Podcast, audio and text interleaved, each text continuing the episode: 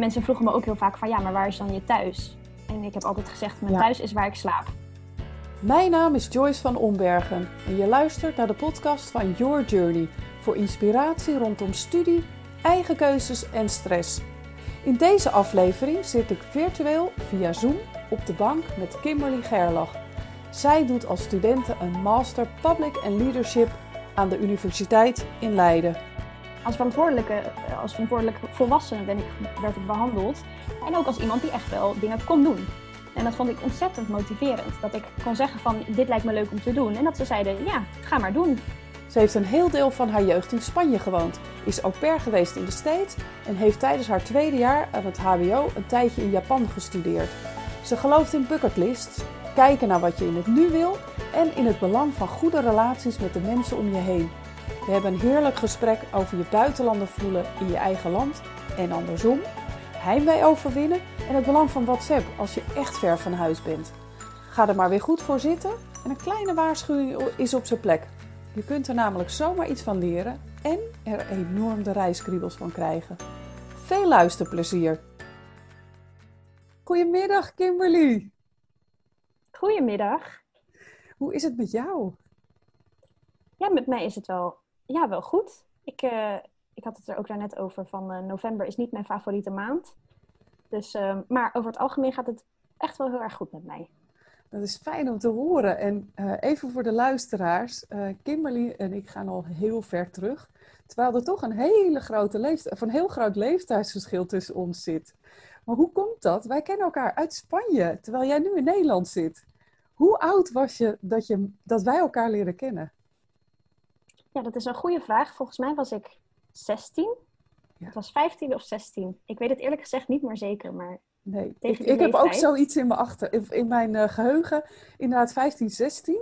Ik heb uh, Kimberly, uh, in, als ik terugdenk aan jou, dan zie ik een balletmeisje. Want volgens mij kwam je de eerste keer bij mij oh, ja. in balletkleding. Klopt dat? dat kan best wel kloppen, ja. Toen zat ik inderdaad op ballet. Oh, dat herinnerde ik helemaal niet meer. Ja, dat klopt. Dat klopt, hè? Ja, ja wij deden, de meeste tijd deden wij um, online, gingen wij dan in gesprek. Ja. En ik ben een paar keertjes bij jou geweest, maar dat was niet zo heel vaak. Nee, dat klopt. Nou, even voor de luisteraars uh, bij deze. Uh, jij hebt gesprekken met mij gevoerd, al best op jonge leeftijd. En uh, kon dan dus ook, we hebben dat al online gedaan, tegenwoordig gaat alles online. Maar ook inderdaad kwam je af en toe bij mij thuis, werd je door je moeder afgezet. En dat was dan volgens mij een keer na een balletles. Daarom heb ik nog dat ja, het balletmeisje op mijn, op mijn netvlies. Ja. Nou, even voor de beleving, luisteraars. Hoe oud ben je nu, Kimberly? Ik ben nu 25. Ja, dus dat is gewoon negen jaar geleden. Ja, ja ik word, uh, in twee maanden word ik alweer 26. Ongelooflijk. En er zit ook geen balletmeisje meer aan de andere kant, kan ik jullie vertellen. Want uh, ja, ik zie jou, maar de luisteraars natuurlijk niet. Er zit gewoon een volwassen vrouw tegenover mij die ontzettend veel heeft meegemaakt als het gaat om in verschillende landen wonen, werken, studeren. En ja, zou jij je aan de luisteraars willen voorstellen? Ja, natuurlijk. Nou, mijn naam is Kimberly Gerlach.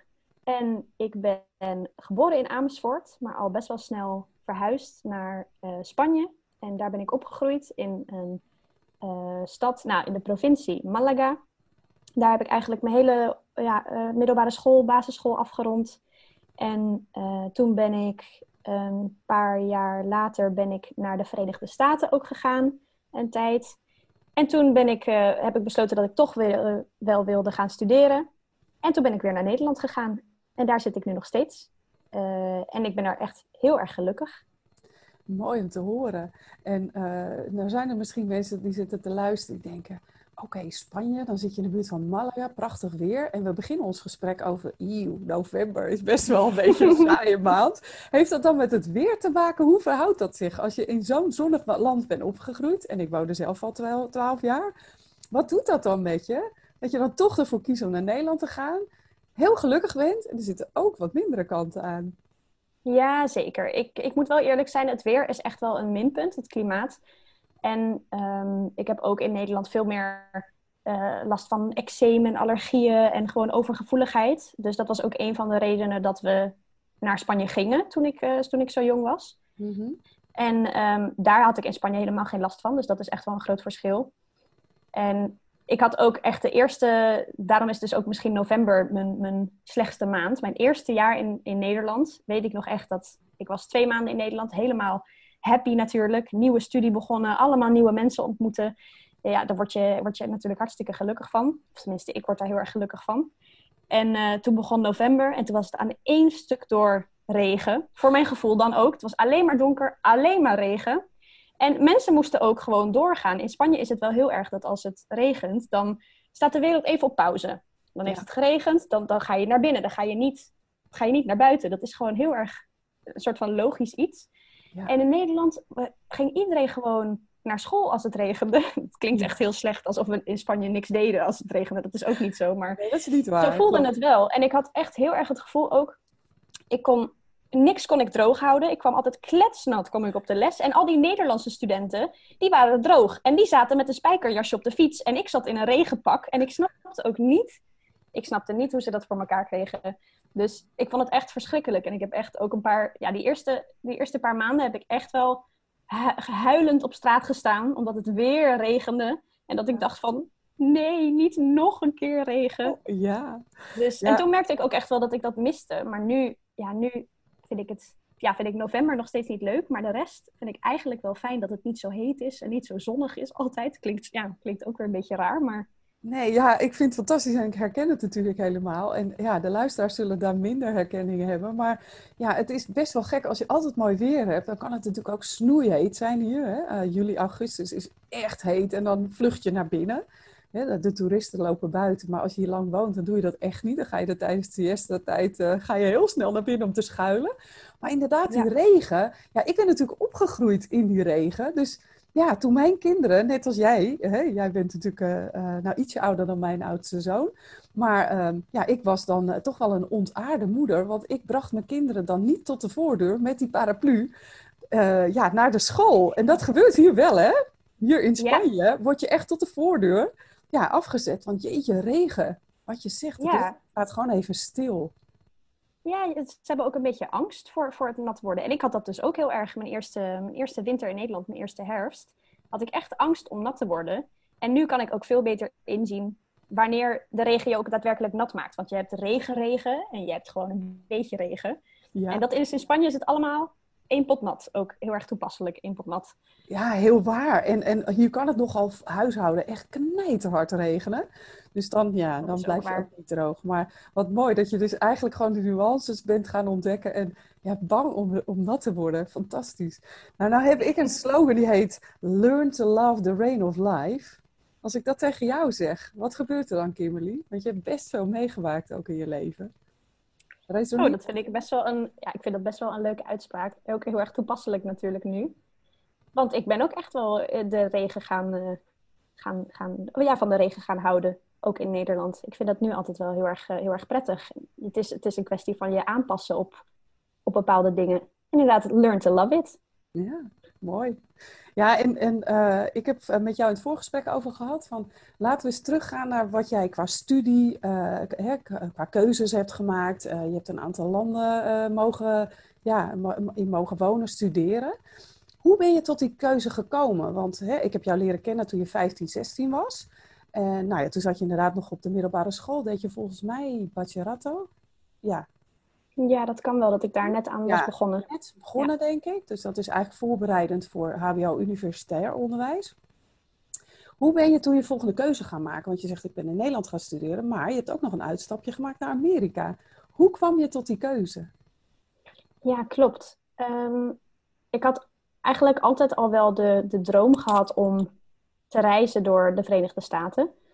En ik, ik, ja, ik wilde dat heel graag. Ik wilde dat heel graag waarmaken. En ik had al best wel veel uh, onderzoek gedaan naar hoe ik, dat, hoe ik dat kon gaan doen. Want natuurlijk, je ziet heel vaak van dat soort dingen en dat kost gewoon heel veel geld. En dat had ik niet. En uh, ik had overal had ik, uh, proberen bijbaantjes te zoeken en, en geld te verdienen. Maar dat is, ja, in Spanje is dat voor jongere mensen best wel lastig. Dus ja, dat, dat lukte, me, lukte me niet. Ik had daar niet, ja, ik had niet de, de skills om dat waar te maken, laat ik het zo zeggen. En, uh, dus ik had geen geld. Dus ik begon een beetje om, ja, te onderzoeken. En toen kwam ik dus achter het au pair programma. En au pair is dus voor degenen die dat niet weten, is een programma waarin je dus een tijd kan, drie maanden, zes maanden, een jaar of langer, ga je bij een familie wonen. En dan ga je voor hun kinderen zorgen en wat huishoudelijk werk doen. Maar eigenlijk de, de grootste taak is dus voor kinderen zorgen. Dus je bent een soort van oppas die in het huis woont. En daarvoor in ruil krijg je dus, ja, krijg je dus gewoon eten en een, en een thuis. En een super uh, interessante culturele ervaring natuurlijk. Dus, en in mijn, ervaring, in mijn geval kreeg ik dus ook gewoon betaald. Ik kreeg ook gewoon salades, dus ik kon sparen dat jaar. En uh, dat heb ik besloten om te doen. Het was ook een beetje omdat ik een beetje de weg kwijt was. Ik had bachiller gedaan natuurlijk. en in Spanje is dat dus inderdaad hetgene wat je doet als je HBO of universiteit wil doen.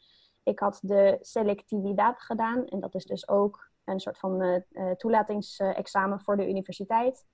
En het was allemaal heel goed, heel goed gegaan. Het was me allemaal heel goed afgegaan. Ik kon eigenlijk overal kon ik heen. Maar ja, ik stond daar. Ik herinner me nog echt dat ik met mijn diploma in mijn hand stond. En dat ik dacht, nou, is dit het dan? Wat, wat nu? En um, want ik had ook zo, ik had heel hard gewerkt. Ik, had, ik, ik vond het heel lastig. Ik, had de, ik vond het hele zware jaren, die twee laatste jaren van bachillerato. En, um, en toen stond ik daar en toen dacht ik van ja, heb ik nou zoveel het, het voelde een beetje als een tijdverspilling ineens. Ik dacht ineens van ja, ik ben eigenlijk hartstikke ongelukkig geweest deze laatste twee jaren. Ik heb helemaal niet echt genoten. Ik heb alleen maar gefocust van ik moet dit doen, ik moet dit doen. En nu sta ik hier en heb ik een papiertje. Oh, Oké, ja. Dat voelde ja, het heel erg. Dat, en op die jonge leeftijd zo'n inzicht krijgen, wauw. Ja, ja, ja, want dat papiertje, waar staat zo'n papiertje voor? Ja, ja, een bepaalde, een bepaalde kennis, dacht ik, en een bepaalde ontwikkeling. Maar ik voelde me helemaal niet alsof ik nou klaar was voor de wereld. En dat, dat had ik altijd verwacht op zo'n uh, zo'n moment. Ja. Dus uh, toen, toen was, ik helemaal, ja, was ik helemaal de weg kwijt. En toen uh, is het eigenlijk duidelijk geworden dat, ja, dat ik toch naar het buitenland wilde. Dus, en toen ben ik dus naar de Verenigde Staten gegaan, want dat was mijn, mijn droom. En ik dacht van, ik ga nu gewoon mijn droom waarmaken. Ik ga ervoor, ik ga de dingen die ik altijd al heb willen doen, ga ik gewoon nu doen. Ja, fantastisch. En, je noemt ongeveer drie keer het woord gewoon. Maar hoe gewoon oh. was dat? Want ja, je gaf aan, ik heb geen geld, je bent het gaan onderzoeken. Hoe reageerden je ouders? Hoe reageerden je vriendinnen? Wat gebeurde er toen jij zei, ik ga naar het buitenland? Zo, wat een goede vraag. um, ja, mijn ouders die motiveerden me wel heel erg. Volgens mij zagen zij ook wel, wel echt in dat ik daar behoefte aan had. En zij vonden het ook een, een goede toevoeging. Nou ja, mijn ouders zijn natuurlijk ook heel avontuurlijk, want ze zijn geëmigreerd naar Spanje met, met uh, twee kinderen. Dus uh, ik denk dat zij ook wel de waarde ervan in, uh, inzien van buitenlandse ervaringen en van verschillende culturen leren kennen. Dus zij waren heel erg, ja, heel erg supportive, heel erg ondersteunend en motiverend en hebben me er heel erg in geholpen. Het proces duurde dus wel wat langer, dus ik heb echt best wel lang een beetje zitten niksen voor mijn gevoel. En nu als ik, terug, uh, als ik uh, terugdenk, denk ik, nou, ik heb ook wel ik heb gewerkt en ik heb wat cursussen en zo heb ik gevolgd in dat jaar. Voor mijn gevoel voelde het echt heel erg alsof ik een beetje aan het niksen was de hele tijd. Omdat het proces wel een tijdje duurt. Maar toen op een gegeven moment toen heb ik een, een familie gevonden waarmee ik echt een klik had. En toen was het echt een kwestie van twee maanden en, en gaan. Wauw, toen ging het in één keer heel snel natuurlijk. Ja, ja, klopt. Hey, en hoe jij zegt, eh, ik vond een familie en daar had ik een klik mee. Hoe wist je dat je die klik had? Want hoe oud was je uiteindelijk dat je uh, ja, de stap maakte? Ik was net 19 geworden toen ik uh, de familie vond. Ik zat sinds mijn 18e zat ik dus in het proces. Hoe het werkt met uh, au pair. Ik zat dus in een programma dat heette Au pair in America. Dat is een, een, een agency mm -hmm. die, die dat soort dingen doet. En uh, daar maak je dan een profiel in en dan kom je in contact met verschillende families. Die kunnen contact met je opnemen. En ik had wel contact gehad met andere families die dan in, in California of uh, in New York, weet je, in de hele, hele coole plekken woonden. en uh, daar wilde ik dan heel graag heen.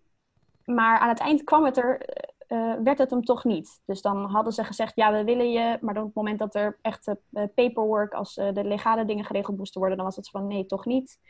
Dus ik vond dat in het begin vond ik dat heel lastig. Dat ik dacht van ja, waarom wijzen ze me nou af? Ja. En toen, toen had ik op een gegeven moment, op één dag had ik twee gesprekken met twee verschillende families. En uh, de ene familie die had twee kinderen. eh, ergens in Virginia volgens mij, of ik weet het eigenlijk niet meer. En een andere familie had vier kinderen. Nou, ik dacht van, ik ga sowieso geen vier kinderen doen, veel te veel. En toen heb ik eigenlijk met ze gesproken en toen was ik verliefd. Ik was helemaal weg van ze. Want uh, de kindjes waren ook in, uh, in beeld gekomen. Ik had even met ze gekletst. En het was, ja, soms voel je dat soort dingen. Je hebt gewoon een klik met, uh, met mensen. En elk kind had, had iets waarmee ik echt um, mezelf ook in kon zien. En waar, waarvan ik dacht van ja, daar ga ik echt iets mee kunnen doen, om het zo te zeggen. Want ja, je hebt natuurlijk wel gewoon interesses. Als het kind alleen maar wil voetballen en ik niet van voetbal hou, mm dan is het natuurlijk niet zo leuk. Dus ik had met elk kind gewoon een hele leuke klik. En het voelde gewoon, ja, het, het voelde goed. Ik hoor mezelf nu weer gewogen. Nee, het voelde goed. Het, voelde, voelde goed, uitermate goed. Het voelde niet gewoon goed, het voelde geweldig. Fantastisch. Ja, je zegt ik werd echt verliefd. Dus je werd verliefd op dat gezin. Op die kinderen, de ouders, alles klopte. Ja, ja, klopt. Fantastisch. En vier kinderen. Kimberly, dan ben je 19, dan vlieg je dus de plas over, die grote plas. En dan ga je voor vier kinderen zorgen. Nou ben ik zelf op mijn vijftiende maand au pair geweest. Heb ik voor twee kinderen gezorgd. 15 is heel jong, gillend van de heimwee, bijna naar huis, maar volgehouden. Maar vier kinderen, wauw. Hoe ging dat? Want dan kom je daar aan. Ja. En dan? Had je voorbereid? Was er in dat programma iets van een training? Hoe zag dat eruit? Ja, uh, Au Pair in Amerika is echt een, hele goede, een heel goed bedrijf, een hele goede organisatie. Dus uh, in het begin vlieg je uh, naar New York. En in New York heb je een training. Met dus allemaal andere au pairs die dus in dezelfde periode beginnen. En um, dan heb je dus allemaal verschillende trainingen. Je leert ook wel belangrijke dingen over de cultuur. Want er zijn natuurlijk best wel culturele dingen, zoals bijvoorbeeld in de Verenigde Staten zijn ze heel erg conservatief met uh, naakt zijn. Dus als je voor, op kinderen past, moet je daar heel voorzichtig mee zijn. En je mag niet foto's van, van uh, blote, blote billetjes, weet je. En gewoon wat in Europa best wel normaal is. En dat je gewoon samen met het kind doucht of na het zwemmen eventjes uh, samen omkleedt. Dat mag dus absoluut niet. Dus dat soort dingen, dat leer je dan allemaal. En uh, ook eerste hulp en van alles en nog wat. En zo leer je ook allemaal mensen kennen die in dezelfde buurt als jij ook au pair gaan, uh, gaan worden. Dus je leert ook wel wat mensen kennen, al wat vrienden maken. En dat is eigenlijk een training van drie dagen, vier dagen of zo. Het is één grote jetlag blur eigenlijk. Yes! En, uh, en dan word je afgezet op het vliegveld. En ik had dus, mijn familie woonde in New Jersey, dus dat zit dichtbij New York. Dus zij kwamen me gewoon met de auto ophalen. En de rest wordt afgezet om een vliegtuig te pakken. En uh, dan ga je dus naar de, naar de familie. En ik herinner me nog echt, de eerste avond hebben ze me meteen meegenomen om uit eten te gaan. En toen kreeg ik mijn eerste Amerikaanse portie eten. En, en toen, toen, was iedereen al klaar met eten. En ik was nog steeds mijn best aan het doen om, om mijn bord leeg te krijgen. Totdat op een gegeven moment de vader van de familie zei: Kim, dit gebeurt vaker. Je hoeft het niet allemaal op te eten. Hè? Niemand kan zo'n portie opeten. We nemen het gewoon mee. En toen zat ik ook, oh ja, is goed, gelukkig. De doggybag. Ja, oh fantastisch. Ja. Dus, um, dat was je eerste ervaring inderdaad. Hoe bijzonder, hoe bijzonder. Ja. Ongelooflijk. Ja, en voor de vier kinderen, dat was eigenlijk viel dat best wel mee. Want er waren dus twee meisjes, die waren zes en zeven. En dan twee jongens, en die waren dertien en vijftien toen ik kwam. Dus die twee jongens waren al best wel ja, uh, groot. En die jongen van 15, die was ja, vier, jonger, jaar jonger dan ik. Dat was gewoon, ja, daar hoefde ik ook niet voor op te passen eigenlijk. Uh, maar het was wel een hele, hele bizarre situatie. Want ik was wel verantwoordelijk ineens voor, voor vier kinderen. En als ik ook een foutje maakte, dan was het echt een domino-effect. Als ik te laat was voor de ene, dan waren ze allemaal te laat. Als de ene niet luisterde, dan hadden ze allemaal hadden ze daar uh, problemen mee. Als ik, weet je, het, alles, alles uh, draaide om planning en, uh, en heel erg streng zijn. Ja. ja, en dat was wel echt een, een shock eigenlijk vergeleken met... Ik kwam natuurlijk gewoon uit mijn, mijn ouderlijk huis. Dus ik had eigenlijk no nooit echt heel veel verantwoordelijkheid gehad, vergeleken met toen. Dus ik heb toen ook echt heel veel fouten gemaakt. Heel veel zooi, zooitjes ben ik tegengekomen. En uh, ook, ja, soms hadden die kinderen ook gelukkig wel dat ze gewoon zagen dat ik ook op sommige aspecten wel een kind was. En die hielpen me dan. Ik herinner me nog echt dat ik een avond helemaal niet uitkwam met mijn planning. Het, ik redde het niet met koken. De meisjes moesten naar dansles, hadden nog niet avond gegeten. ik liep heen en weer te, te rennen, te stressen. En toen kwam ook uh, die jongetje van 13 kwam aan. Die zei, Kim, ik ga je helpen. En hij pakte een pak met uh, Kellogg's, zette het op tafel. Die zei, meisjes, vanavond hebben we ontbijt voor, uh, voor avondeten. Oh, en die meisjes, yay! Ja, die vonden dat Toen was het opgelost.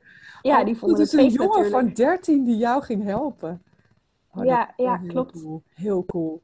Ja, maar hoe stoer dat je dan dus met je 19 jaar voor vier kids, moest je ze dan ook rijden? Moest je ze naar dansles brengen? Ja. Ja, Oh. ik had, eh, ik had een eigen, eigen auto, had ik daar. Echt zo'n hele grote 4x4 Amerikaanse auto. Ja, dit is natuurlijk voor jongeren die nu luisteren, het is een soort droom klinkt het, hè? Ook wel een heel spannend avontuur. Want ja, niet alles is allemaal leuk natuurlijk, hè?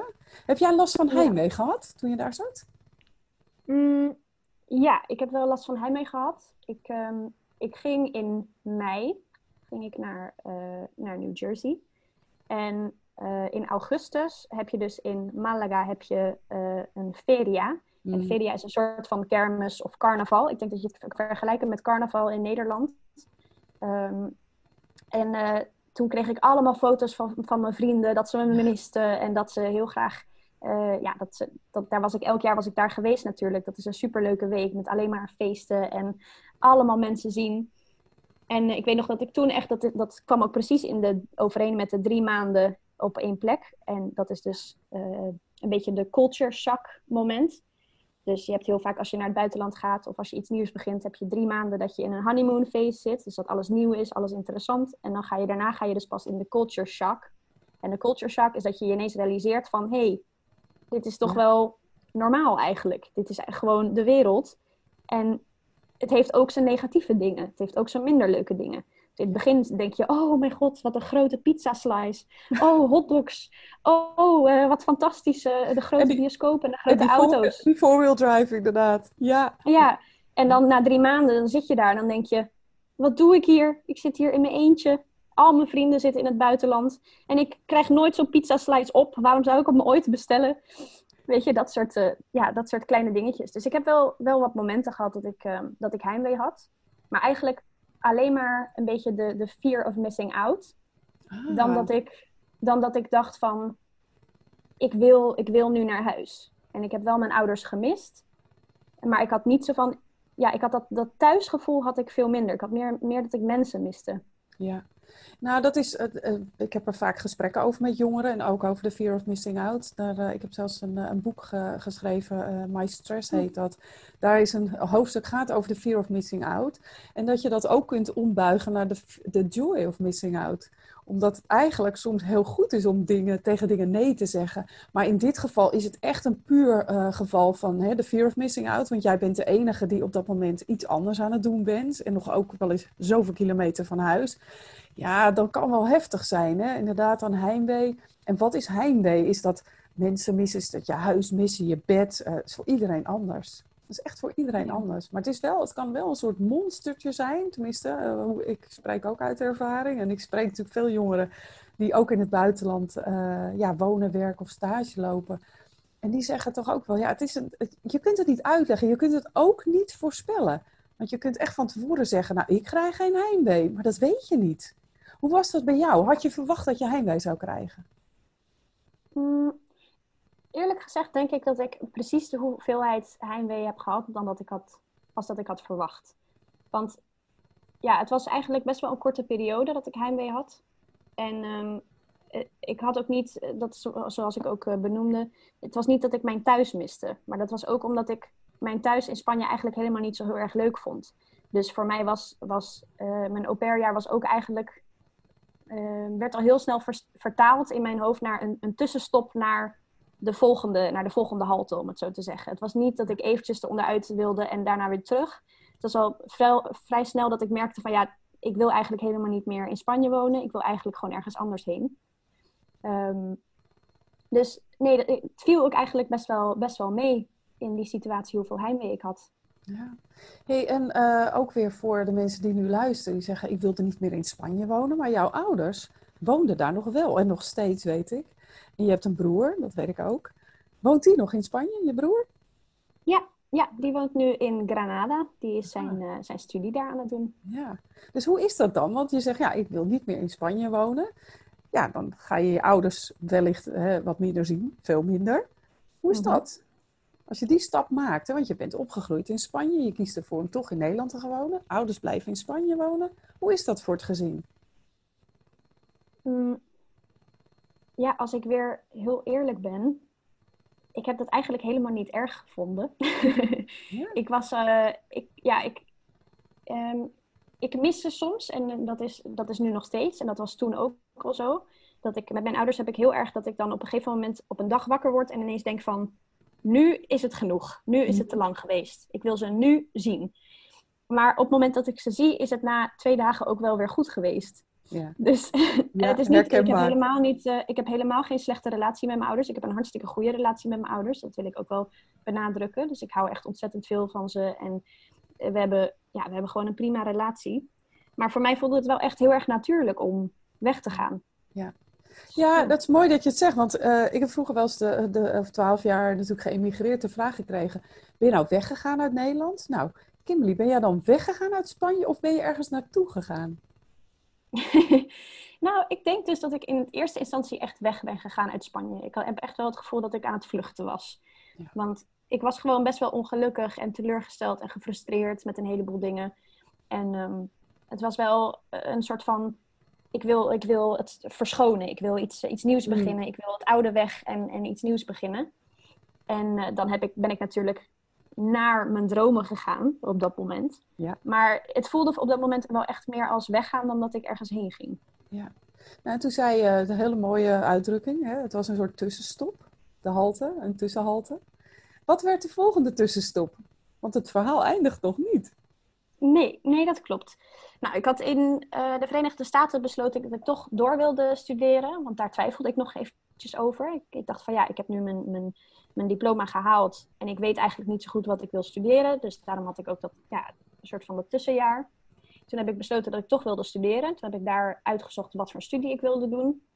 En uh, toen bleek het dus ook, ik wilde dus eigenlijk helemaal niet naar Nederland gaan. Want voor mij was Nederland ook een soort van teruggaan naar het verleden. En ik wilde weer iets nieuws. Ja. Maar toen bleek het toch dat um, de studies die ik uh, uitkoos, vaak in, in andere landen, daar moest ik dan bepaalde toelatingsexamens voor doen. En uh, daar moest ik me dan voor voorbereiden. En daar dacht ik van ja, daar heb ik ook niet zin in. Want ik zit gewoon lekker in, in mijn tussenjaar. Ik ga nu niet een uh, wiskunde- en statistieke toets uh, voorbereiden. Want ik wil gewoon meer mijn, mijn TOEFL-toets. Dat is een Engelse, een Engelse spraaktoets. Dat soort dingen wilde ik doen.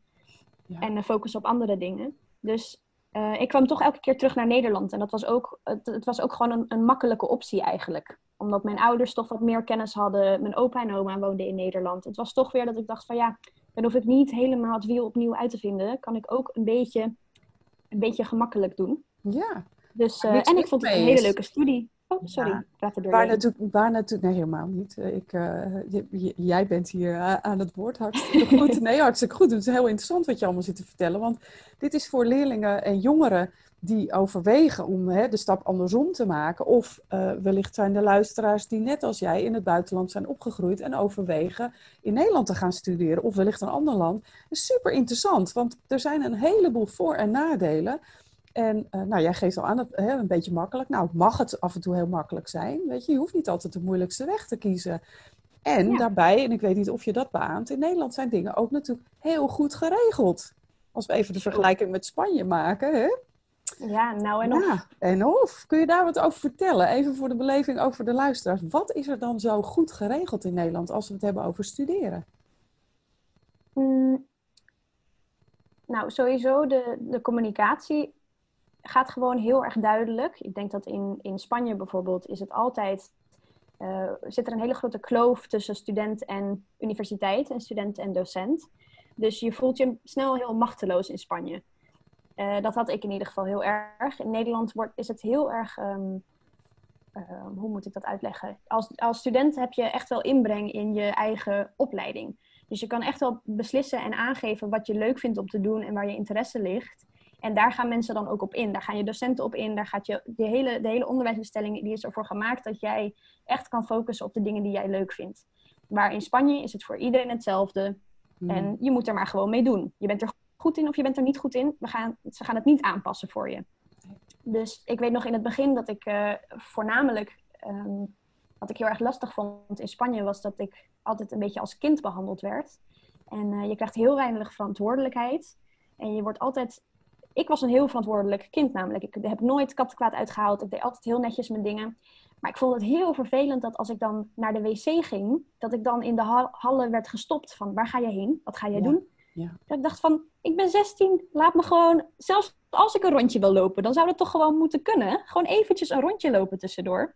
Daar was ik heel erg gefrustreerd mee. En in Nederland, het is natuurlijk wel, ik ging HBO studeren, dus dat is ook weer een ander niveau natuurlijk. Maar het eerste wat ik merkte is dat ik, ik was heel enthousiast en eh, ik kan ook heel goed leren. Dus ik had in de eerste week had ik echt al het huiswerk van de eerste twee maanden had ik gedaan. en toen zei ik, ik wil meer, weet je. Ik, wil, ik vind het super leuk en super interessant, ik wil meer. En toen zei mijn docent, nou, is goed. En toen heb ik meteen allemaal verschillende projecten op mijn bord gekregen. Nou, ik- toen leerde ik ook inderdaad heel snel, soms kan het dus te veel zijn. Want ik heb een paar dingen redde ik helemaal niet. Maar ik werd meteen, werd ik, ehm, als verantwoordelijke, eh, als verantwoordelijk volwassene ben ik, werd ik behandeld. En ook als iemand die echt wel dingen kon doen. En dat vond ik ontzettend motiverend. Dat ik kon zeggen van, dit lijkt me leuk om te doen. En dat ze zeiden, ja, ga maar doen. En dat ik dan gewoon een gesprekje kon hebben, een beetje, een beetje informatie kreeg over bepaalde taken. En dan gewoon verantwoordelijk werd voor, voor bijvoorbeeld dan, ik deed dan de sociale media kanalen voor mijn, eh, voor mijn studie. En eh, ik mocht ook helpen met het ehm, begeleiden van bepaalde klasgenootjes. En dat vond ik, ja, dat vond ik super leuk. Heb ik heel veel van geleerd natuurlijk. Mooi. Ja, en eh, daar, daar zeg je iets. Weet je, de, de afstand tussen de school en de student in Nederland is veel, eh, veel kleiner. hè. Eh, jullie spreken elkaar, docenten, soms zelfs bij de voornaam aan. Het is heel veel je en jij. Ja, dat is in Spanje natuurlijk ook gewoon niet het geval. Dat is gewoon Ja, echt meer hiërarchie. En inderdaad, een discussie met de docent aangaan. Nou, dat is al een Ja, ding. dat doe je Dat niet. gebeurt niet zo snel hoor. Nee. En als je het doet, dan moet je wel heel bold en brave zijn. Want eh poeh. Ja, ja, ja, ik, eh, ik heb natuurlijk met mijn eigen twee kinderen deze gesprekken ook regelmatig. En ehm, ja, dat is heel anders in Nederland. hey, en Kimberly, je zegt, eh, ik ging mijn klasgenoten ook helpen. Welke studie wil je op dat moment gaan doen? O ja, natuurlijk. Dat heb ik nog helemaal niet benoemd. Ik ben International Communication Management gaan studeren aan de Haagse Hogeschool. En eh, die heb ik uitgekozen omdat ik dus communicatie, ik, ik vond marketing en communicatie vond ik wel interessant. Maar eigenlijk ehm, wilde ik ook niet afstappen van het, van het eh, mijn internationale profiel, wat ik eigenlijk al had opgebouwd en wat ik ook wel heel erg waardeerde. En ik vond het culturele aspect ook wel heel erg belangrijk. Eh, en wilde dat graag kunnen toepassen. En in eh, ICM, International Communication Management, eh, was het eigenlijk een perfecte combinatie. Dat ik dus en leerde over marketing en een beetje product verkopen en branding en dat soort dingen. En culturele aspecten en een beetje eh, behavioral science. En ook creatieve dingen. Dus ik ging ook multimedia design en filmpjes en foto's en zo ging ik, kon ik allemaal doen. Dus en het belangrijkste was, het was een versnelde studie, dus het was drie jaar in plaats van vier. En ik kon een semester naar het buitenland. En dat vond ik natuurlijk ook weer de, ja, het verkoopmoment. Ik, sterker nog, ik kon, twee, ik kon twee semesters naar het buitenland, want ik kon ook stage lopen in het buitenland. Maar dat heb ik uiteindelijk niet gedaan. Oké, maar dat was wel de kers op de taart waarvan jij dacht, Mhm. oké, hier ga ik voor, hier ga ik voor. Ja. Hey, en wat ben je toen gaan doen? Want eh, jij bent eh, volgens mij de andere kant van de wereld op gaan zoeken. Ja, dat klopt. Ik ben in mijn tweede jaar van mijn studie mocht ik dus naar het buitenland. En toen ben ik naar Japan gegaan. En dat was helemaal, ik wilde inderdaad helemaal iets anders. Ik dacht, ik ga mezelf echt uitdagen, want ik was een beetje ehm, interna- internationally arrogant geworden, om het zo te zeggen. En wat houdt dat In Kimberly? Hij, klinkt geweldig. Ja, het, eh, het is omdat ik, eh, ik spreek Nederlands, Engels en Spaans. En alle drie spreek ik vloeiend. Nederlands is nog eigenlijk, ja, tegenwoordig niet meer. Maar toen de tijd was dat eigenlijk mijn slechtste taal. Ja. En met Nederlands en, of eh, met Engels en Spaans kom je Mhm. overal. Dus ik was nog nooit in een, Mhm. ja, bijna overal, precies bijna. Daar ga ik dus inderdaad heen. Want in Japan kwam, kwam ik er niet. En ehm, ik wilde ook wel echt die, die challenge aangaan van ja, wat, hoe ga ik mezelf redden als ik echt de taal niet spreek? En als ik echt ehm, in een hele andere cultuur kom en natuurlijk de, ik was ook wel, ik had echt wel een, een, een passie voor Japanse cultuur. Ik had het al, vond het al heel lang heel interessant. Dus ik had ook, voordat ik naar Amerika ging, had ik al een, een Japans taalboekje en uh, dat soort uh, Japanse kunstboekjes en zo had ik al gekregen voor mijn verjaardag. Maar toen zag ik die kans en ja, ik wilde wel echt voor die uitdaging gaan. Fantastisch. Hoe heb je dat aangepakt? Want jij zegt, nou, ik mag dat, mocht dat in mijn tweede jaar. word je daar vanuit school bij begeleid? Of is dat ook weer iets wat je helemaal zelf onderzocht hebt?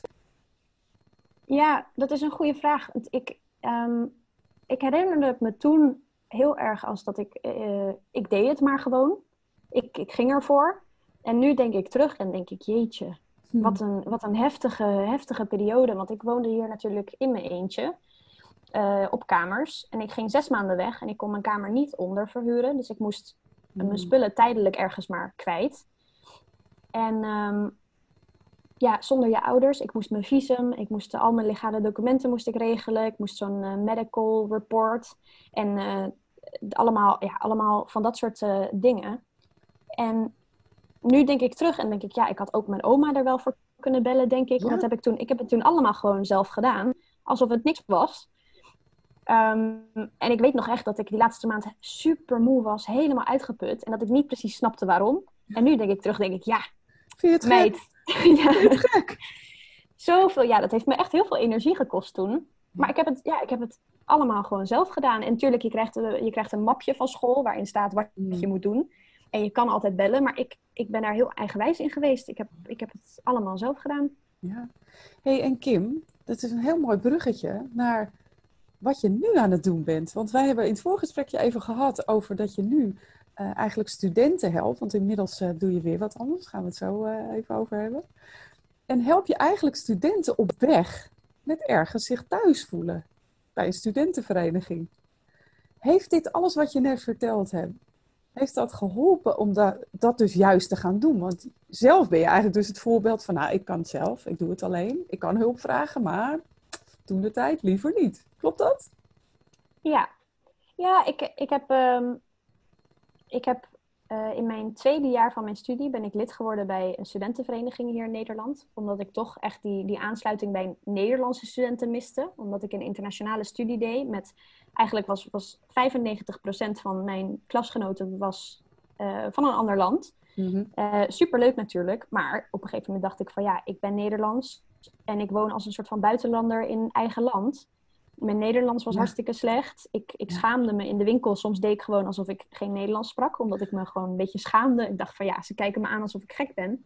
En dat had ik in Spanje had ik dat nooit, want ik ben blond. Dus iedereen denkt sowieso al dat je een beetje gek bent. Dat dus is wel een beetje wat waar. je doet. Dat klopt. dat je bent altijd die vreemde eens in de bijt. Ja, klopt. Ja. ja. Dus en uh, hier kwam, werd ik daar heel erg mee geconfronteerd. Dus toen uh, ben ik lid geworden bij een studentenvereniging. En uh, dat heeft eigenlijk ja, dat heeft mijn leven helemaal veranderd. En ik was daar, ik vond dat zo, zo interessant ook, omdat ik eigenlijk de Nederlandse cultuur helemaal niet kende. En dan zijn Nederlandse studentenverenigingen helemaal een soort van rare onderwereld. Um, en dat vond ik, vond ik bizar, want ik kende Nederlanders niet anders dan gewoon nuchtere mensen op een fiets. En ineens kwam ik in een groep. In de, in de regen. ja, ja, in de regen. En ineens kwam ik in een, in groep met echt, uh, ja, die zich uh, vasthoudt aan uh, tradities en bepaalde manieren dat je je moet gedragen. Allemaal wel met een, met een knipoog natuurlijk, hoe studentenverenigingen dat doen. Maar ik vond, het, ik vond het fascinerend en ik vond het zo leuk om ergens bij te horen. Hmm. En ja, dat heeft echt, echt mijn, mijn leven veranderd. Dus ja, tegenwoordig, ik, heb daar, ik heb daar een heleboel verschillende commissies heb ik gedaan. En dit jaar heb ik dus uh, in het bestuur gezeten. Ik, tot volgende week zit ik in het bestuur. Ik zit nu in mijn laatste weekje. Ja. En uh, ja, het, de, de, de ervaringen van het, van het verleden hebben mij wel echt een heel ander inzicht gebracht over, um, over wat belangrijk is, ook in, in Den Haag, aangezien er een heleboel internationale studenten zijn. Dus ik, ik snap die perspectief wel heel erg goed, voor mijn gevoel dan. Ja, ja, mooi. En je neemt natuurlijk al die ervaringen van uh, au pair zijn, van uh, studeren in het buitenland. Hè? Nog uh, in je tweede jaar, daar mag je straks nog heel even wat over vertellen. Want Japan is natuurlijk nog wel een heel, hele andere wereld, hoe je daar hebt gehandhaafd. Maar dat je al die ervaringen combineert en ja, die eigenlijk inzet ten gunste van een ander. Hoe is, hoe is dat stukje ontstaan, Kimberly? Want ik, ik ken jou hè, van heel lang geleden. En toen uh, hebben we ook wel gesprekken gehad over ja, hoe je verhoudt tot andere mensen. En dat dat uh, heel veel impact ook op je kan hebben. We hebben allebei uh, zijn we behoorlijk gevoelige mensen. En dat is een mhm. hele mooie kwaliteit, maar dat kan soms ook heel lastig zijn.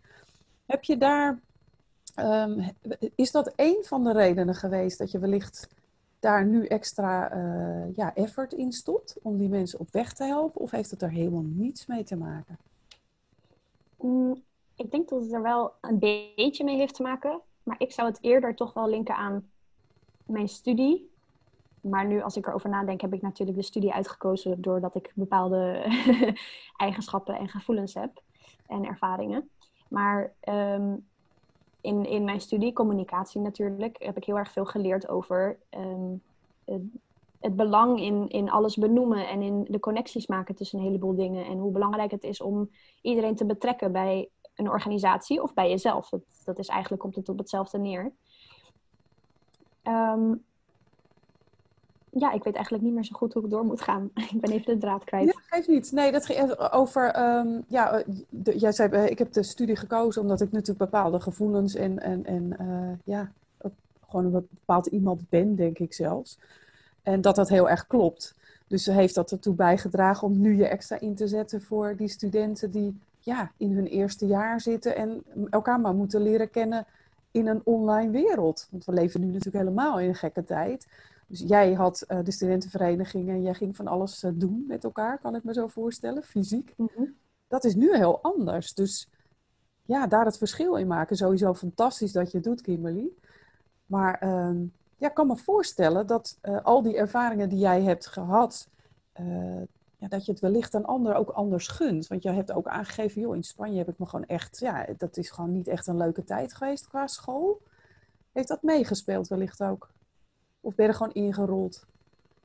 Mm, ik, denk, ja, ik denk dat dat allemaal, het heeft allemaal invloed gehad natuurlijk op wat ik belangrijk vind. En ik vind het inderdaad wel heel belangrijk um, om je betrokken te voelen. En ik vind het wel belangrijk dat iedereen zich betrokken voelt. Dus ook om inderdaad, omdat ik, ik heb het allemaal heb ik het meegemaakt. Ik heb inderdaad, ik ben een buitenlander in Spanje geweest. Ik ben een buitenlander in Nederland geweest. Ik heb me ergens thuis gevoeld en ik heb me overal homeless gevoeld, dakloos mm. gevoeld. Mm en um, echt wel de, de tijd dat ik het gelukkigste ben geweest, was de tijden waarin ik me echt, echt betrokken voelde. Dat mensen me, dat mensen me omarmden en, en met hun meenamen als een, deel van de groep. Dus, en dat heb ik echt als heel erg bijzonder ervaren altijd. Dus ik denk, ja, ik denk dat dat inderdaad wel, dat, dat gun ik iedereen. En dat gun ik iedereen ook in hun studententijd. Zeker als je jezelf zo aan het ontdekken bent. En dat dat dan dat je, je hebt natuurlijk in je studententijd dat je um, weer een nieuwe kans krijgt. Tenminste, zo heb ik het heel erg ervaren. Een nieuwe kans krijgt om jezelf uh, te, te, presenteren en te profileren, maar ook jezelf te ontdekken. Van wat vind ik nou echt leuk? Zonder dat anderen dat uh, belangrijk vinden. En uh, in studententijd is dat ook heel erg, wordt dat heel erg toegelaten en word je heel erg um, omarmd om, om wie jij dan op dat moment bent. Ja. En dat vind ik super belangrijk voor, ja, voor ook voor je ontwikkeling en voor je mentale staat en gezondheid. Daar raak je een heel mooi onderwerp aan, uh, Kimberly. Want inderdaad, ik denk dat dat uh, zeker nu zo belangrijk is dat uh, we met z'n allen, en nou, daar ben jij dan het schakeltje in, en ik doe daar ook heel erg mijn best in, om juist als je zo jong bent, om je verbonden te voelen met anderen. Want je kunt je nu zo snel verloren voelen en geïsoleerd. En uh, er zijn natuurlijk heel veel studenten die echt uh, nou ja, in een heel klein studentenkamertje heel veel online les hebben. Uh, wellicht weer terug naar hun ouders moeten, dat niet fijn vinden, toch als een vorm van falen zien. Of ja, niet durven zeggen dat het niet goed gaat. Het is allemaal hartstikke heftig. En hoe fijn is het dan dat er in jouw geval een studentenvereniging is, waardoor ze zich in ieder geval ergens thuis voelen. En ja, wat is thuis voelen? Inderdaad, dat verbonden zijn en gewoon voelen dat iemand om je geeft. En, en jou ja. ja uh, een warm welkom geeft. Dus ik vind dat echt zo mooi en zo belangrijk. Juist ja. nu. Ja, ik vind dat ook echt heel erg belangrijk. Dus ja, en ik heb dat ook, ja, ik heb, ik heb dat heel erg, heel erg uh, sterk ervaren zelf. En daarna ben ik heel snel binnen de vereniging ben ik uh, dingen gaan doen ook qua ledenwerving. Dus heb ik ook elk jaar heb ik me bezig gehouden met, met mensen uh, inschrijven, mensen lid maken. En ik heb dus ook gezien, weet je, sommige mensen schrijven zich in en die vinden het niks. En die, uh, die vinden hun, hun klik niet en die gaan dan weg. Of sommige mensen die, waarvan je denkt van ja, die hebben echt een uh, supergoeie klik. Nou, die worden nooit, worden nooit lid. Dat was dan in de, ja, in eerste instantie was dat, vond ik dat wel heel interessant. Maar ja, daar leer je natuurlijk ook heel erg veel van. En, en ik had eerst dat ik heel erg dat ik bezig was met het alleen maar het inschrijven. Want dat was dan in een commissie dat je zit. En organiseer je feesten. Hartstikke leuk. Ontmoet je allemaal nieuwe mensen. En um, dan daarna gaan ze, worden ze lid. Ja, dat is dan niet meer jouw, uh, jouw ding. Mm -hmm. uh, maar naarmate ik meer dingen ging doen. En nu dan in het bestuur. Ja, als bestuur ben je toch wel verantwoordelijk voor het hele proces. En dan ga je kijken naar ja, wat, wat is het hele traject dat mensen volgen. En wat doet mensen blijven, zoals ik. Die helemaal fanatisch, weet je, helemaal... Uh, ja, helemaal ingeburgerd ben uh -huh. in, uh, in, in het studentenleven, om het zo te zeggen. En uh, mensen die, die dat niet hebben. Wat, wat, wat zijn de, de, de factoren die daar invloed op hebben? Dus en dat, dat, dat bekijk je natuurlijk vanuit, vanuit het perspectief van je eigen vereniging. Want je wil natuurlijk dat er mensen bij komen die het leuk vinden. En dat er veel mensen bij komen die het leuk vinden. Maar ook omdat je op een gegeven moment na een paar jaar dat ik hier in Den Haag heb gezeten, ga je ook Den Haag zien als wat het is, van, uh, wat een studentenstad het is en hoe leuk het is. En uh, wat voor een rol verschillende verenigingen, niet alleen die van mij, daarin spelen om dat dus vorm te geven en dat, ja, dat beter te maken, om het zo te zeggen. Ja, mooi. Ja, en, en, en mooi van zo'n, uh, ja, van zo, in zo'n bestuur zitten, en dat hoor ik wel van meer studenten. En ik hoor het jou ook een beetje zeggen. Het is gewoon een hele eigen wereld, maar je leert er zo ontzettend veel ook van. En het is niet voor iedereen en dat is ook helemaal prima. Ik denk dat dat ook, uh, ja, als je straks gaat werken, hè, dat het enorm veel kan bijdragen. Want ja, jij noemt nu even je cv achter elkaar op. Nou, Kimberly, dat is ongelooflijk. Ja, weet je. En ook weer hier, als we even weer de vergelijking maken met een Spaanse student. Als, die, als ik die op jouw leeftijd uh, interview, ja, dan komt er niet zoveel aan werkervaring en baantjes en naar het buitenland gaan. Ja, dat is, vind ik soms zo verdrietig ook, want heel veel Spaanse studenten willen wel. Maar ja, geen bijbaantje, geen geld, uh, de opties niet, uh, de keuzes zijn allemaal veel kleiner. Families uh, vinden het toch spannend als studenten dan naar het buitenland gaan of zelfs naar een andere stad. En ja, dan heb jij al die kansen wel voor jezelf gecreëerd met support van je familie. Maar je doet het wel allemaal zelf. En dat is echt, uh, dat is ook wel een beetje Nederlands, denk ik. Wij zijn wel een heel ondernemend volkje, hoor. Ja, dat klopt. Ja, hè? Dat klopt. Ja. ja, dankjewel. Je zegt hele, hele lieve dingen. Ja, nou ja, ik zie gewoon dat je, hè, en dan gaan we maar even terug de eerste keer dat ik jou ontmoette. En dan zijn we tien jaar verder. Ja, dan zie ik gewoon iemand die zich ontzettend ontwikkeld heeft. En uh, heel goed nagedacht heeft over haar keuzes. En ook de, de, ja, de moeilijke momenten zeker niet uit de weg is gegaan. En ze eigenlijk ook weer omgetoverd heeft in iets heel positiefs. En daar ook nog iets mee doet voor een ander. Ja, daar kan ik toch alleen maar heel gelukkig van worden. ja, je hebt gelijk. Ja, ja, dat is mooi. Ja, en ook mooi dat je zegt je hebt gelijk. En niet van nee, het valt wel mee. Want heel veel mensen vinden het lastig om een complimentje te aanvaarden. Dit heb ik ook geleerd. Ja, mooi. ook een van die dingen. Ja, hè? Ja, ja het is, het is heel lastig om uh, complimenten aan te nemen. En uh, ik moet ook zeggen, want jij, jij benoemt dan inderdaad. En zoals ik dan hardop aan het praten ben over alle dingen die ik heb meegemaakt, soms vergeet je dat. Mm -hmm. Want het is, je, het is je verleden. Dat, dat klinkt heel stom, maar ik woon nu in Nederland. En soms vergeet ik dat ik helemaal niet Nederlands ben. En dat ik helemaal niet in Nederland ben, ben opgegroeid. En dan soms komt er ineens een, een Spaans videootje of een Spaanse reclame komt er voorbij. En dan denk ik, oh ja, ja. Ik ben super internationaal en ik zie dan een foto inderdaad van Amerika of van Japan. En dan denk ik, oh ja, dat heb ik ook gedaan. Of van een baantje zie ik dingen voorbij en denk ik, oh ja, ik heb daar ook nog gewerkt. Ja. En soms, soms vergeet je dat en je wordt dan heel, um, ja, ik wil niet eens zeggen modest. Ik wil zelfs, zelfs zeggen dat je soms een beetje onzeker wordt. Maar ja, ben ik wel, heb ik wel genoeg gedaan? Ja. En uh, nou, je noemt het inderdaad allemaal op en dan denk ik, nou, denk dat het wel genoeg is hoor. Ja, inderdaad. Nou, en je mag inderdaad wel rustig aandoen, want op dat vlak ben je dan nog gewoon hartstikke jong. Hè? En je hebt al heel veel levenservaring. Dus ja, in welke versnelling wil je leven? En ja, dan pak ik toch altijd wel de Spaanse. Uh, dat vind ik heel mooi aan Spanje, dat daar tempo gewoon vaak toch wat lager ligt. En dat er ook heel veel ruimte is voor het genieten van het leven. Hè? Ondanks crisissen, ondanks ellende Spanjaarden zijn heel goed in feestjes bouwen. En uh, ja, je gaf het net al aan dat je natuurlijk toen ja, door vrienden werd uh, gebeld, geappt, wat al niet meer. Van we missen je. Mhm. Ja, dat, dat is er ook. Dus ik denk dat als je dat allemaal kunt combineren, al die mooie dingen uit al die verschillende landen en ervaringen, dat dat jouzelf gewoon definieert als persoon. Dus ja, ben je dan Nederlands? Ben je dan Spaans? Ben je dan Globetrotter? Wat zou het zijn voor jou? ik had Globetrotter nog nooit, uh, nog nooit gezien. Ik, ja, ik, ik zeg altijd, ik ben Kim. Ja. En dat is het. Ik, ik voel me ja, ik zou nu wel zeggen dat ik me, denk ik, meer Nederlands voel. Want mensen willen dan altijd per se mm. weten wat je meer voelt. ik, ik weet dat ik me gelukkiger voel in Nederland dan dat ik me ooit in Spanje heb gevoeld. Dat weet ik wel. En daar, daar kan ik het dan aan linken. Maar mensen vroegen me ook heel vaak van, ja, maar waar is dan je thuis? En ik heb altijd gezegd, mijn thuis is waar ik slaap. Dat is waar, waar ik slaap, dat is mijn thuis. Dus als ik in een land ben waar ik in een hotel zit, dan zeg ik, zullen we naar huis gaan? En dan zeggen ze, klopt. je zit in een hotel. Ja, dat maakt niet uit. Ik slaap er, dus het is nu mijn thuis. Fantastisch, ja, fantastisch. Ja, en dat, uh, dat is zo mooi als je dat kan. Want ja, dan komen we even op dat heimwee terug. Dat is er dan ook niet. Omdat je, ja, je maakt er je thuis van. Dat is knap, Kimberly. Dat is heel knap. Ja, dat maakt het ook ontspannen. En ook soms lastig voor je omgeving, weet ik uit ervaring. Want wat je zegt, mensen willen het vaak kaderen. Dus ja, maar dan moet je toch iemand missen. Of dan moet je toch weten of je meer Nederlands of Spaans bent. Hè? Die hokjes en dat willen begrijpen. Ja, soms kan dat gewoon niet. En jij zegt heel mooi, ik ben Kim. Ja, fantastisch. Ja.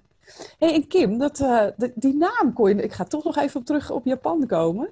De, die, ja. daar konden ze wel wat mee, of niet? Dat klinkt nog redelijk... Uh, ja, nou, het, het was... Uh, ze zeiden dan Nee, het was inderdaad Kim.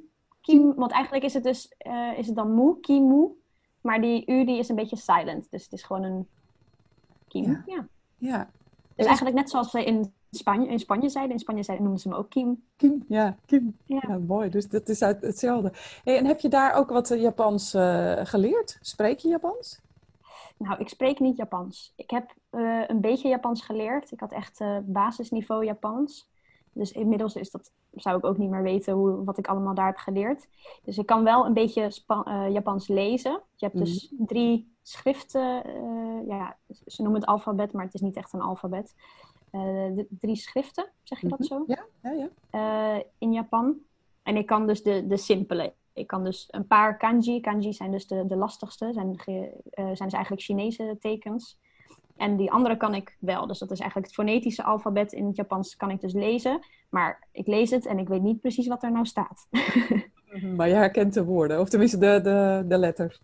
Ja, ik herken de letters en sommige woorden. Ja, fantastisch. Hey, en als je daar die ervaring in één zin zou beschrijven, jouw avontuur in Japan. Want je ging erheen, je wilde je redden zonder de taal te kunnen spreken. Als je mhm. dat in één zin samenvat, hoe was dat? Mm. Ik probeer een Nederlands woord ervoor te vinden. Mag ook, Engels, mag ook Engels, mag ook Spaans. Uh, nee, ik, ik, ik weet het in het Nederlands. Ik denk extreem. Want mm. het was echt een tijd van, van extreme. Ik heb echt, in Japan heb ik dus wel echt, uh, nou, ik zou het niet heimwee uh, noemen, maar ik heb me in Japan wel echt heel erg eenzaam gevoeld. Echt ontzettend eenzaam. Um, en dat was ook, ja, het was een beetje een samenloop van omstandigheden. Maar um, het was ook dat ik ineens op een verschillende tijdzone zat uh, dan mijn familie. En ik had toen ook een vriendje. En daar, dat is toen ook in de eerste maand is dat, is dat uitgegaan. Dus dat was gewoon een hele, ja, hele nare situatie natuurlijk. Want je zit daar in het buitenland. En ik had dus iets doms gedaan. Ook wat, waarvan ik dus ook nu denk van ja, als je gewoon hulp had gevraagd, dan had misschien iemand je daar advies in kunnen geven. Ik had mijn telefoonabonnement had ik stopgezet. Um, en ik kreeg dus een, uh, een Japans abonnement met een verschillend telefoonnummer. Maar uh, in Japan hebben ze dus een heel raar systeem. Waardoor je dus uh, geen. Ik, had dus, ik was dus mijn WhatsApp was ik kwijt. Ik kon dus geen WhatsApp meer gebruiken. Ai, ai, ai. Hmm. Dus ik zat ja, ik weet nog de, dat dat gebeurde. Dat ik dus mijn telefoon uh, moest ik uh, uit en aandoen of zo. En toen ging die dus aan. En toen stond er dus dat iemand anders mijn telefoonnummer had gekregen. Want dat is natuurlijk logisch, want het wordt gewoon overgegeven. Dus, dus mijn, mijn WhatsApp deed het niet meer. En met mijn nieuwe telefoonnummer kon ik dus geen WhatsApp downloaden. Nou, ik heb me denk ik nog nooit in mijn leven zo alleen ineens, uh, ineens uh, het gevoel wat je krijgt als je op een heel groot landschap staat en alles open gaat. Ik zat in een kamertje en ineens werd de wereld zo groot om me heen en zat er zoveel, uh, ja, zoveel kilometers tussen mij en iedereen die ik kende en iedereen waarvan ik hield. Ik heb me toen, ja, ik heb me toen ontzettend eenzaam gevoeld. Dus dat was wel, ja, ik heb dat echt wel als heel, heel zwaar ervaren. Maar het waren ook wel de mooiste momenten ooit, heb ik beleefd. Dus echt de mooiste plekken ooit heb ik gezien. En de grootste vreugde. En echt, ik heb, ja, ik heb gehuild van, van verdriet en van geluk eigenlijk daar. En van dat ik iets zo mooi vond dat ik gewoon ging huilen. Dat had ik nooit gehad. Wauw, Kimberly. Ja, extreem past dan enorm goed bij die ervaring. Daar kan ik me alles bij voorstellen.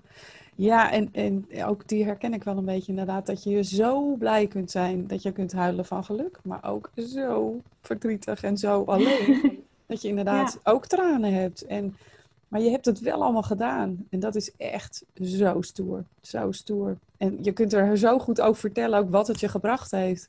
En uh, ik vind het heel inspirerend. Ik denk dat als mensen luisteren, dat ze denken, zo zeg, cool. Ik weet niet of ik dat zou kunnen. Want inderdaad, WhatsApp is een soort lifeline nu. Ja. Toen ik au pair was, even voor de beleving, moest ik nog naar de muntjestelefoon, uh, hè, de Engelse oh, ja. Of ik mocht één keer in de week met mijn moeder bellen. Nou, die belde mij. Dat mocht natuurlijk niet te lang, veel te duur. Maar uh, ja, nu, WhatsApp is gewoon je lifeline. Dat is je contact met je Mhm. vrienden, met nou ja, de hele wereld inderdaad. En dan klets je. Ja.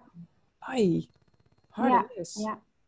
Ja, precies. Het zijn dan inderdaad van die kleine dingen. Daar ben je helemaal niet bewust van dat het zo belangrijk is.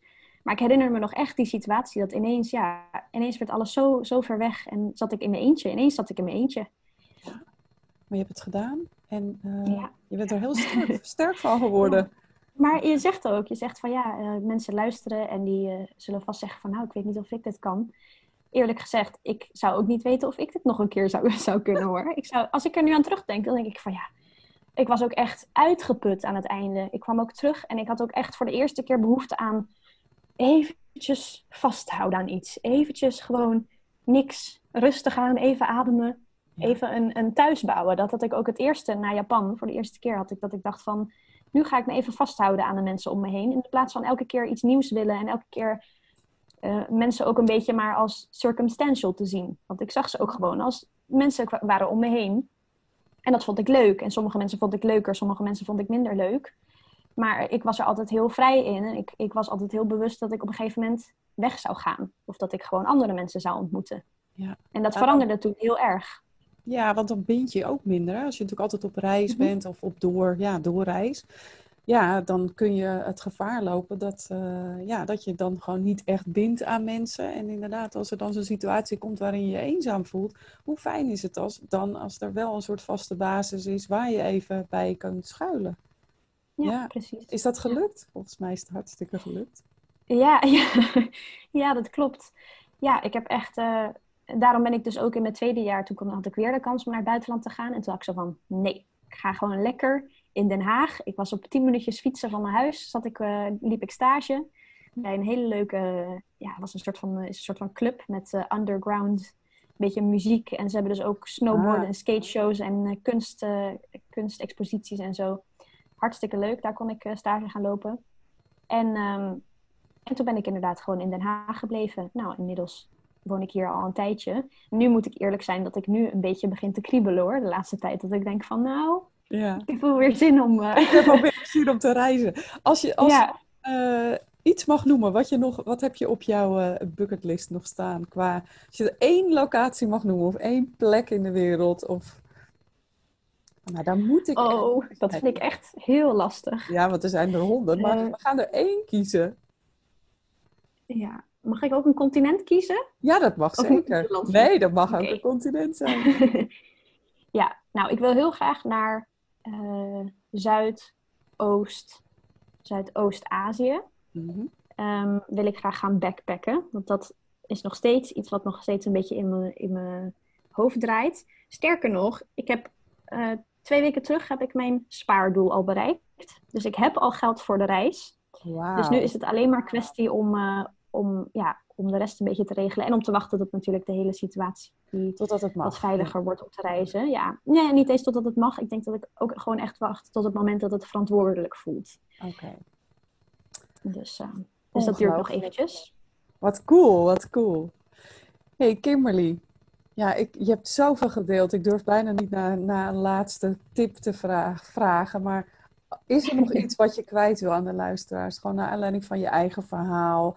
Naar aanleiding van studiekeuze, durven kiezen voor jezelf. Ehm, ja, je leven leven. Mm. Ja, nou, ik denk echt dat het heel belangrijk is om niet te veel over de toekomst te denken, maar heel erg over wat wil ik nu doen. En uh, veel korte termijn doelen uh, zetten. Want een, een, jaar voelt heel ver weg, maar dat is eigenlijk heel snel.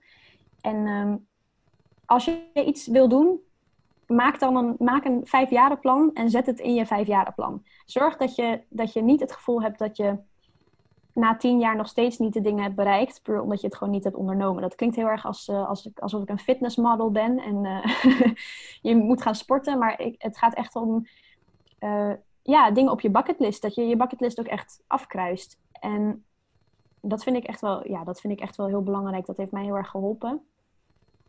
Mag ik maar één tip geven of mag ik gewoon doorgaan? je, mag, je mag er nog één. Je mag er voor mij nog okay. één. Nou, en het tweede is, daar, dat, dat, heb ik eigenlijk al benoemd, maar onderschat niet uh, de kracht van mensen om je heen die jou energie geven en die jou inspireren.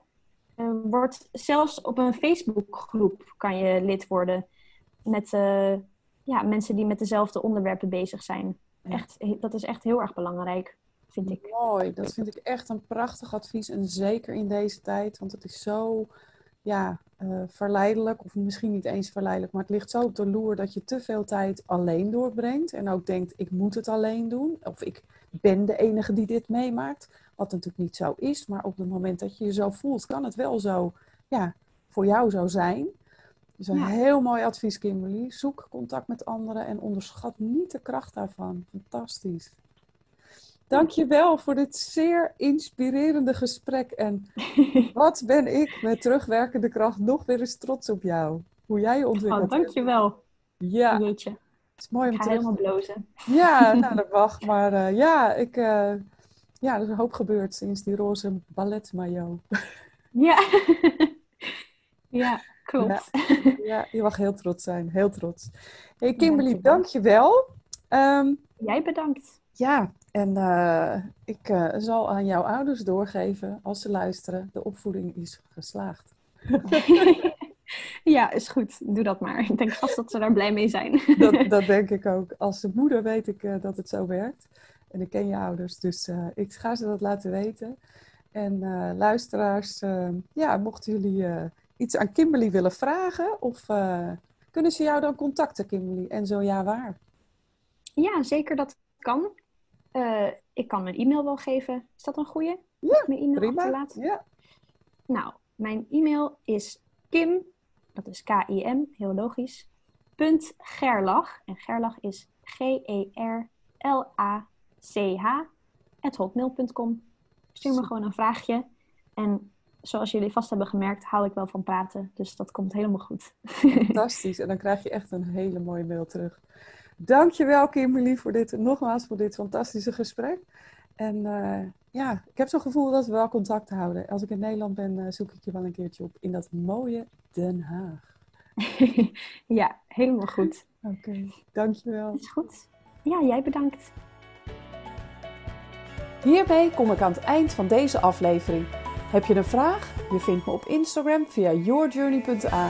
Ik vind het heel leuk om daar met je te connecten.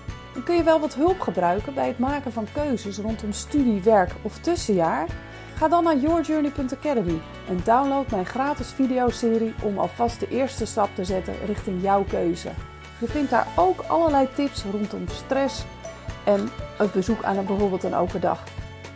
Wil je geen aflevering meer missen? Abonneer je dan op deze podcast en ken je iemand voor wie deze aflevering interessant is?